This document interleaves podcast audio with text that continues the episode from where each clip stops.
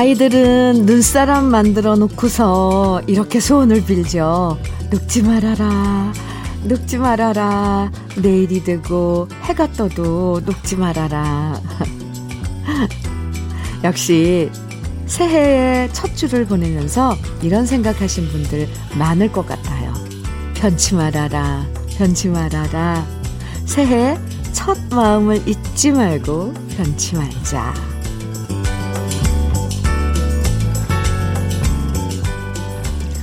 어쩌면 이렇게 사람 마음은 시간에 금방 적응이 되는 건지. 새해가 왔다. 두근거렸던 게 고작 일주일 전인데 말이죠.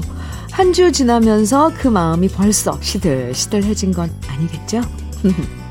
변치 말자 약속했던 사랑의 맹세가 영원하길 바라는 것처럼 새해의 계획도 어긋남 없이 계속 순환하기를 바라면서 1월 8일 토요일 주현미의 러브레터예요. 1월 8일 토요일 주현미의 러브레터 첫 노래는 김세환의 좋은 걸 어떻게 였습니다. 3763님 신청해 주셨죠? 잘 들으셨어요? 벌써 작심 8일이 돼버렸네. 요렇게 얘기하시는 분들 계실지 몰라요. 일주일 전에 설레고 기대 많았던 마음이 바람 빠진 풍선처럼 쭉 가라앉는 느낌처럼 쭉 가라앉는 것처럼 말이죠. 이 원하 원대하게 품었던 소망들도 벌써 조금씩 잊어버리는 분들도 계실 수 있는데요. 누가 그러더라고요. 새해 결심은 바위 위에 새겨진 맹세가 아니라 매일매일 모래 위에 새겨놓은 약속 같은 거라고요.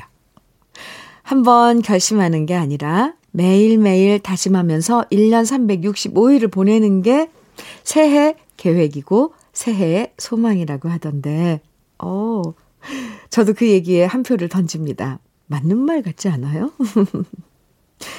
계획이랑 다르게 흘러간 점들이 있으면 다시 바로 잡으면 되는 거잖아요. 일주일 한번 쭉 돌이켜 보시면서 다시 새 마음 다잡아보는 시간. 오늘 가져보시는 것도 좋을 것 같아요. 1257님 사연입니다. 현면이 반갑습니다. 작년에 저는 택시기사가 되었습니다. 어, 남자도 힘들다는 일을 여자가 시작한 지 벌써 7개월이 되었네요. 일을 하면서 현미 언니 방송을 정말로 잘 듣고 있네요. 좋을 때는 좋은 기분으로, 속상할 때는 위로의 기분으로 러브레터와 함께하며 보냈는데요. 새해에도 항상 현미 언니 사랑 뿅뿅뿅 목소리 듣고 싶어요. 새해 복 많이 받으시고 건강하세요. 하트 뿅뿅뿅 보내주셨네요. 1257님, 네. 1257님도 새해 복 많이 받으세요. 작년에 택시 기사가 되셨어요. 7개월째라고요. 네. 멋질 것 같은데요. 저도 택시 가끔 타지만 여자 기사분들 만나면 왠지 반가워요. 언제 한번 만났으면 좋겠네요. 네, 1257님, 음, 안전운전 하시고요. 너무 힘들어 하지 마시고요. 네. 너무 힘들게 일하지 마시고요. 음, 커피 보내드릴게요. 사연 감사합니다. 3117님, 진미령의 하얀 민들레 청해 주셨어요. 0757님께서는 혜은이의 제3 한강교. 아, 네. 두 곡 이어서 들어요. 진미령의 하얀 민들레, 혜은이의 제3 한강교. 아, 좋은데요? 네. 두 곡 듣고 왔습니다. KBS 해피 FM 주현미의 러브레터 함께하고 계십니다. 1715님 사연 주셨어요. 안녕하세요, 현미 언니. 저는 천안에 사는 50에 접어든 철없는 아줌씨입니다. 좋아요. 저는 철없는 거 좋아요. 네. 라디오 진행하시는 현미 언니의 음악에 취해 울고 웃고 하며 새해엔 제가 가장 사랑하는 남편에게 사랑하고 수고한다는 말 전하고 싶어 글 띄어요. 26년 동안 우리 삼남매와 93살 되신 시어머니 모시느라 우리 남편은 발 뒤꿈치가 다 까지면서 아직까지 어, 힘겹게 일하고 있어요. 치매로 남편을 알아보시지도 못하는 어머니를 위해 밤마다 기도하는 남편에게 힘내라고, 아, 사랑한다고 전하고 싶어요. 꼭 읽어주셨음 합니다. 천안에서 주현미님 팬 이은주 보냅니다. 하트. 아, 전 처음에 50에 접어든 철없는 아줌씨입니다. 이렇게 주셔서, 아유, 네, 귀엽고 이런 사연일 줄 알았는데, 아, 남편인, 아, 한 가장에게 고마움과 사랑을, 음, 전하는 사연이었네요. 하, 치매를 앓고 계신 어머니를 위해서 매일 기도하신다니, 참, 아, 네. 1715님 남편께, 남편분께 안부 전해주시고요. 1715님의 이런 깜찍함, 발랄함이 큰 힘이 될 것 같습니다. 철없음, 이것도 참 좋아요. 흑마늘 진액 보내드릴게요. 건강 챙기세요. 네, 남편분께 전해드리면 좋을 것 같습니다. 4401님, 주디님, 군대 간 아들이 드디어 2월에 제대합니다. 3년간 군 생활 열심히 하고 이제 다시 학교로 갑니다. 원래는 1년 8개월 복무를 마쳤는데요. 학자금 등 자기가 벌어서 한다고 군 생활을 1년 반을 더 복무를 했네요. 미안하고 고맙고 그러네요. 우리 아들 참 대견하죠? 아, 대견한, 대견하네요, 정말. 아니, 이게 또 연기를 하고 싶으면 또 연기가 되나 보죠? 군대 그 복무 기간이. 어우, 젊은이가, 네. 엄마 눈엔, 아, 부모 눈엔 아직도 아기 같은데, 이렇게 스스로의 길을, 어, 결정하고 하고 하는 거 보면 정말 대견하네요. 4401님, 이제 2월 달이면, 어, 돌아오는 아들하고 즐겁게 지내시겠네요. 미리 축하드리고요. 커피 보내드릴게요. 감사합니다. 최환수님 신청곡 이은아의 겨울 장미 청해 주셨어요. 그리고 조서원님께서는 우순실의 잃어버린 우산 청해 주셨고요. 두 곡 이어드릴게요.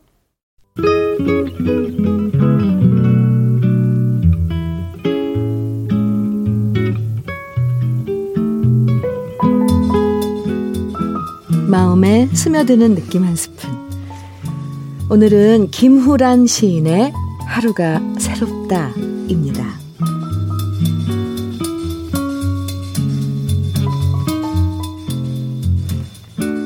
새벽을 기다렸다.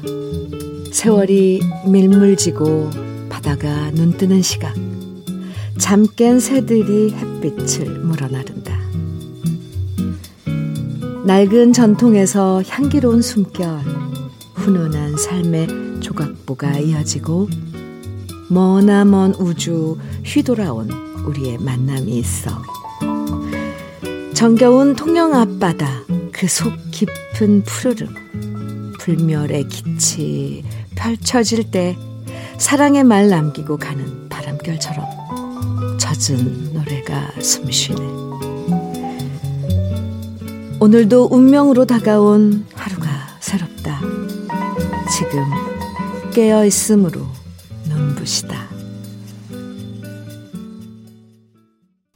주현미의 러브레터 느낌 한 스푼에 이어서 들으신 곡은 건아들의 젊은 미소였습니다. 오늘 느낌 한 스푼은요, 김호란 시인의 하루가 새롭다 소개해드렸는데요. 항상 눈 뜨면 아침이 되는 게 당연하다고 느끼면서 살아가지만요. 아, 네. 늘 당연하다고 생각했던 일들이 알고 보면 매일매일 일어나는 기적 같은 일이었구나. 문득 깨닫게 될 때가 있어요. 아침에 눈부신 태양을 매일 볼 수 있다는 것도, 음, 눈앞에 펼쳐진 푸른 바다를 마음껏 볼 수 있다는 것도, 새 소리를 들을 수 있고 사랑하고 아끼는 사람이 곁에 있다는 것도 언젠가 돌아보면 기적처럼 느껴질 순간들입니다. 어제와 다름없어 보이지만 알고 보면 늘 새로운 오늘의 아침.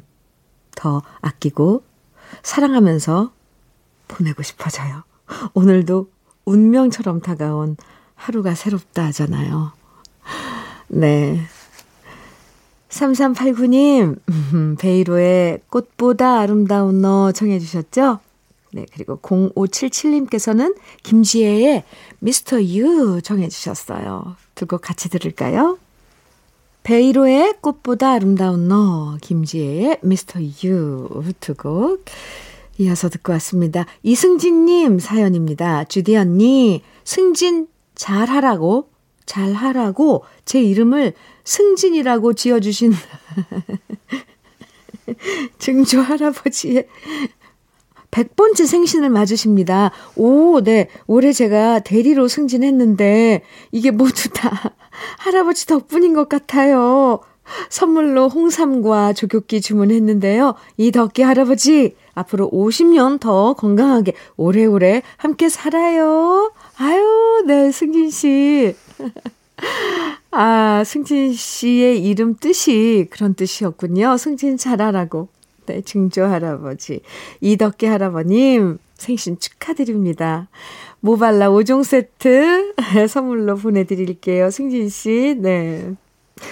김은숙님, 소년이의 그대는 바람 청해 주셨고요. 7899님, 최혜영의 그것은 인생. 또, 복성수님께서는 전윤아의 너를 사랑하고도 이렇게 청해 주셨어요. 세 곡 이어드릴게요. 주현미의 러브레터 1부 마칠 시간입니다. 1부 끝곡 김태욱의 개꿈 들으시고요. 잠시 후 2부에서 또 만나요.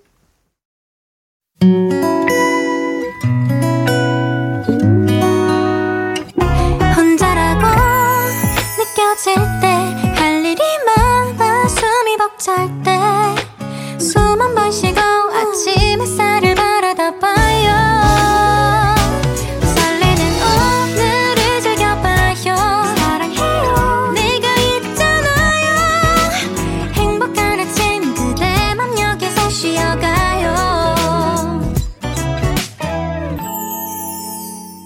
주현미의 Love Letter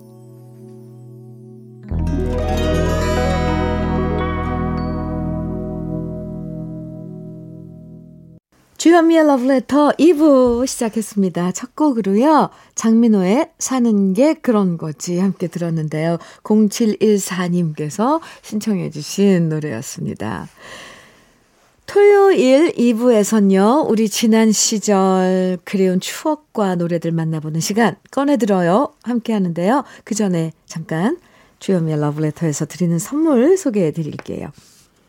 주식회사 홍진경에서 더 김치, 한일 스테인레스에서 five ply 쿠고요 3종 세트, 한독 화장품에서 여성용 화장품 세트, 원용덕 의성 흑마늘 영농조합 법인에서 흑마늘 진액, 주식회사 한빛코리아에서 헤어 어게인 모발라 5종 세트, 배우 김남주의 one pick 테라픽에서 두피 세럼과 탈모 샴푸, 판촉물 전문 그룹 기프코, 기프코에서 KF94 마스크, 명란계의 명품이죠. 김태환 명란젓에서 고급 명란젓. 수제 인절미 전문 경기도가 떡에서 수제 인절미 세트. 닥터들의 선택 닥터스 웰스에서 안붓기 크림. 건강한 기업 H&M에서 장건강식품 속 편한 하루. 동안 피부의 비밀 자황수에서 펩타이드 스킨케어 세트. 귀한 선물 고일용의 건강 100년에서 건강즙, 우리 집 물 깨끗하게 어스텐에서 수도 여과기를 드립니다. 그럼 다 같이 광고 들어요.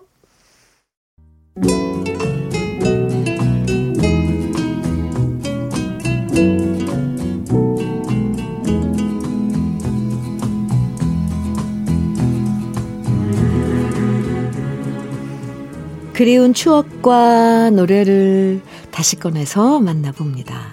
토요일에 함께하는 꺼내들어요. 사연 소개된 분들에게 모두 오발라, 모발라 5종 세트와 김치 상품권 선물로 드리고요. 첫 번째 사연의 주인공은 강세환 씨 사연입니다.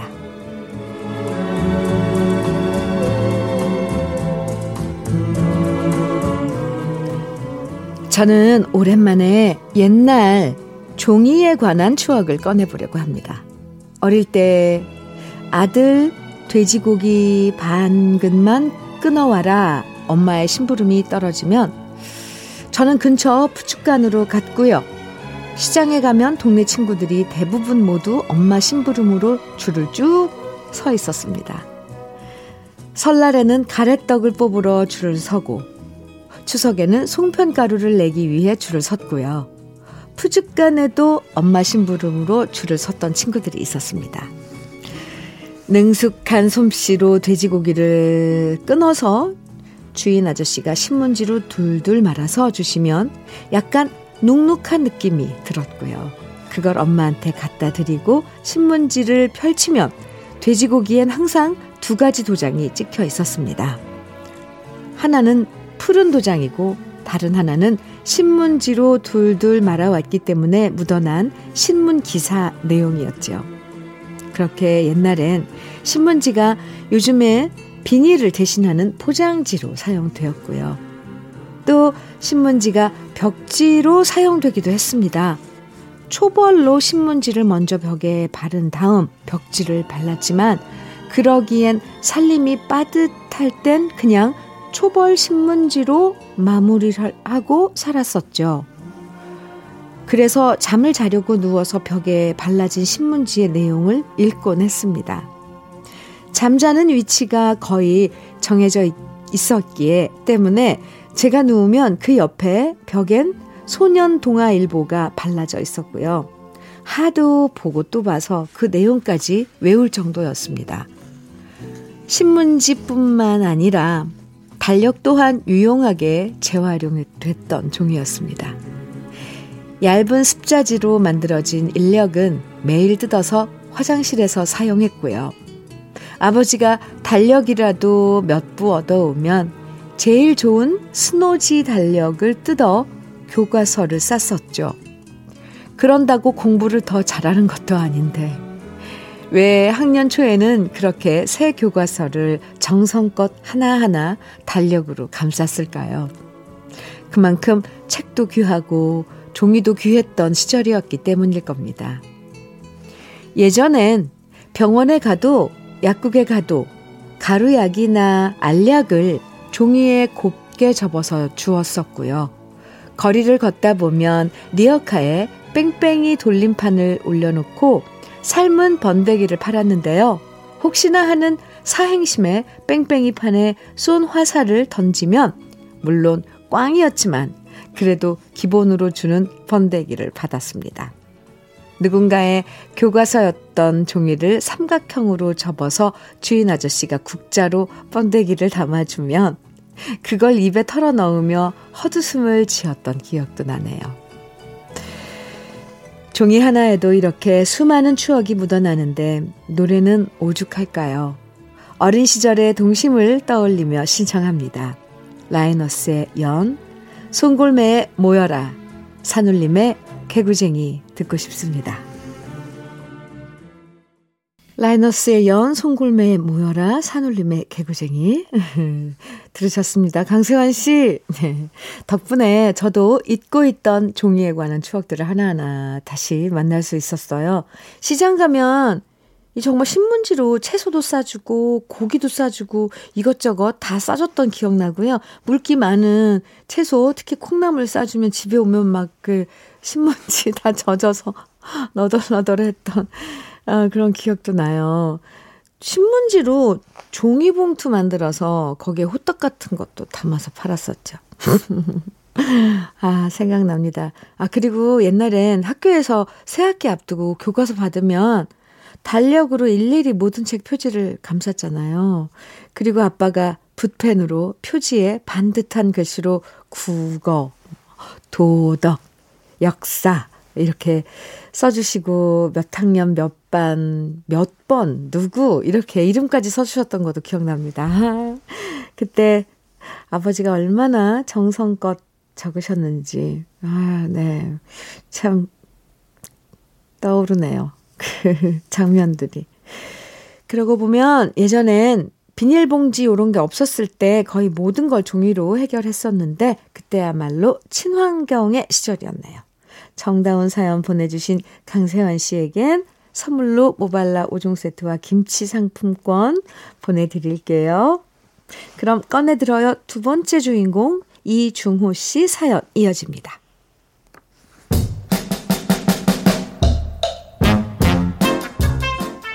어린 시절 부모님이 장사를 하시면서 전국 장터를 다니셨기 때문에 저는 시골에 있는 할머니, 할아버지 댁에서 자라났습니다.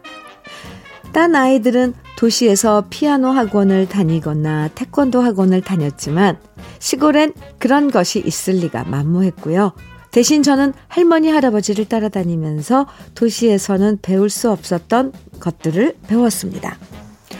마당 구석 외양간에 있는 소들에게 먹이 주는 법, 소염을 만드는 법, 펌프가 얼지 않도록 남은 옷가지를 감싸서 꽁꽁 싸매는 법, 할아버지가 직접 만들어주신 얼음 썰매 안 넘어지고 잘 타는 법, 아궁이에 감자랑 고구마 구워서 먹는 법.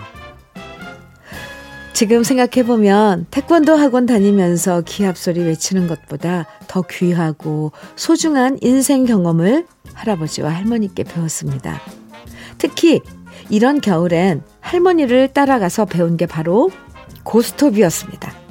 처음엔 민화투를 배웠고 그러다 어깨 너머로 보면서 고스톱을 배웠는데요. 7살 나이에도 불구하고 제가 너무 잘 치는 바람에 동네 할머님들 사이에서는 감나무집 화투신동이라고 불렸었네요. 지금 생각해보면 제가 왜 그리 영특했는지 모르겠습니다. 청단, 홍단, 초단까지 줄줄줄 외웠고 새 다섯 마리를 모으면 제일 좋다는 것까지 다 깨우쳤으니까 말이죠. 우리 할머니는 고스톱 잘 치는 저를 보면서 나중에 커서 서울대 법대를 갈 거다. 큰 소리를 땅땅 치셨고요. 할머니를 닮아서 머리가 좋다고. 할머니도 진짜 똑똑했는데 학교만 제대로 다녔으면 박사가 됐을 거라는 얘기를 들려주셨죠. 그때만 해도 저는 서울대 법대가 뭔지를 잘 몰랐기 때문에 할머니와 할아버지가 서울대 법대를 갈 자신이 있느냐 물으실 때마다 자신 있다 라고 두 눈을 반짝거리면서 고개를 끄덕거렸는데요. 그런 저의 대답만 듣고서도 할머니와 할아버지는 저를 꼭 안아주시면서 좋아하셨던 기억이 나네요. 그렇게 좋아했던 할머니, 할아버지 댁이었지만 제가 나이를 먹고 커가면서 괜히 공부한다는 핑계로 시골 골짜기에 있는 할머니 댁까지 가는 게 너무 귀찮아졌고요. 명절 때도 공부 핑계를 대면서 찾아뵙지 못했던 적이 많았습니다. 그렇다고 공부를 잘해서 할머니, 할아버지가 원하시던 서울대 법대 근처에라도 갔으면 다행이련만 그러지 못했습니다. 다행스럽게도 아직도 시골에는 할머니, 할아버지가 여든다섯, 여든일곱 연세에도 정정하게 생활하고 계십니다. 새해를 맞아 주말에 찾아뵙고 얼마 안 되지만 손주가 일해서 번 돈으로 용돈을 드리고 오려고 합니다. 아마 저를 보면 언제나 그러셨던 것처럼 대문 앞까지 갈, 달려나와서 얼싸 안아주실 우리 할머니, 그리고 제 짐을 들어주실 우리 할아버지, 정말 사랑하고요. 우리 할머니 할아버지와 함께 듣고 싶습니다. 나훈아의 홍시, 홍세민의 흙에 살리라, 조영남의 내 고향 충청도. 아, 네. 나훈아의 홍시, 홍세민의 흙에 살리라, 조영남의 내 고향 충청도. 이렇게 세 곡 들었는데요. 눈에 넣어도 안 아픈 게 손주라고 하잖아요. 시골에서 손주 데리고 다니시면서 얼마나 할머니, 할아버지께서 좋아하셨을지 그 모습이 눈에 선하네요. 이번에 찾아뵈면 정말 장, 잔치상 차리듯 손주 좋아할 만한 음식들을 한가득 차려서 내주실 것 같은데요. 할머니, 할아버지 사랑이 담긴 음식들 맛있게 드시고 또 할머니, 할아버지께 선물도 드리고 효도도 많이 하고 오세요. 제 안부도 좀 전해주세요. 사연 보내주신 이중호 씨에게도 선물 보내드리고요. 그럼 꺼내들어요. 세 번째 주인공 허영미 씨 사연 만나볼게요.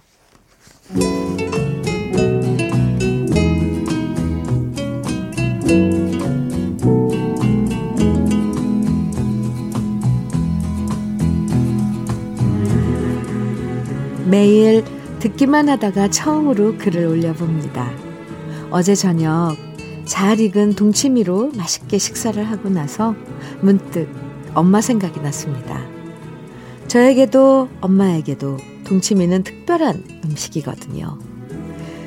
엄마는 속상한 일이 있거나 몸이 안 좋을 때마다 장독대 선채로 차가운 동치미 국물을 벌컥벌컥 들이키셨습니다. 동치미가 만병 통치약도 아닌데 엄마는 차가운 동치미 국물을 마시면서 마음 아픈 일도 달래고 몸 아픈 것도 달래셨죠. 그런 엄마를 보고 자라서인지 저도 심한 입덧을 할 때나 사는 일에 멀미가 날 때는 언제나 동치미 생각이 저절로 났습니다. 어릴 땐 그냥 엄마 따라 먹던 동치미였지만 나이를 먹고 나니까 엄마가 이런 기분으로 동치미 국물을 드셨구나 이해가 됐어요.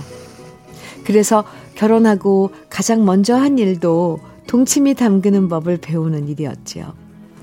엄마한테 동치미 담그는 법을 배울 때 엄마는 꼼꼼하게 하나하나 가르쳐 주셨습니다. 우리 엄마는 매사에 완벽한 것을 추구하는 분이셨어요. 그래서 항상 깔끔했고 자식들한테는 엄할 때도 많았는데요. 그런데 요즘 그런 우리 엄마가 조금씩 기억의 길을 하나씩 지우고 계십니다. 먼지 한 톨 없이 깔끔하셨던 엄마는 입었던 옷을 집안 구석구석 숨겨놓고 다 드시지도 못할 음식인데도 욕심을 부리십니다. 그리고 큰 언니를 봐도 셋째라고 부르시고 둘째 언니를 봐도 셋째냐라고 하시면서 자식들 얼굴을 자꾸만 헷갈려 하시네요. 엄마가 그렇게 찾는 셋째는 바로 접니다. 제가 특별히 잘해드린 것도 없는데 엄마가 우리 자매들을 볼 때마다 셋째냐? 라고 부르시는 걸 보니까 저는 더 죄스럽고 후회가 됩니다. 엄마의 기억이 온전하실 때 좀 더 살가운 딸이 되어드리지 못해서 죄송하고 손잡고 여행 좀 더 많이 못 다닌 게 후회됩니다. 새해 들어 저의 바람이 있다면 우리 엄마의 기억이, 우리 엄마의 추억이 조금이라도 더 천천히 지워지는 겁니다. 그리고 좋았던 추억을 좀 더 많이 기억하시길. 그래서 행복한 기억만 우리 엄마 가슴에 남길 바랄 뿐입니다. 우리 엄마를 생각하며 듣고 싶은 노래 신청합니다. 이미자의 여자의 일생, 윤복희의 봄날은 간다, 주현미의 그대를 불러봅니다. 이미자의 여자의 일생, 윤복희의 봄날은 간다, 주현미의 그대를 불러봅니다. 함께 들었습니다. 아, 저 왜 이렇게 마음이 아프죠? 엄마의 기억이 조금씩 사라져 간다는 얘기가 자식들 입장에서 너무 슬프네요. 우리 엄마가 나를 못 알아보시면 어쩌나 이런 두려움은 자식들이라면 누구나 공감하실 것 같은데요. 아, 정말 더 늦지 않도록 우리 어머니, 우리 아버지와 함께하는 시간을 더 많이 가져야겠다는 생각을 해봅니다. 허영미 씨도요, 어머님과 좋은 시간 더 많이 보내시고요. 저도 어머님 건강하시길 기도할게요.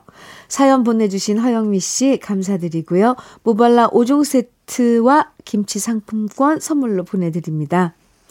러브레터 꺼내들어요 함께 했는데요. 여러분의 추억과 오랜만에 꺼내 듣고 싶은 그 시절의 노래들 러브레터 홈페이지 꺼내들어요 게시판에 많이 남겨주세요. 주현미의 러브레터 마칠 시간인데요. 끝곡으로 조용히의 작은 행복 같이 들어요. 마음의 짐을 내려놓을 수 있는 토요일이에요. 편안한 휴식 즐기시면서 좋은 시간 보내세요. 지금까지 러브레터 주현미였습니다.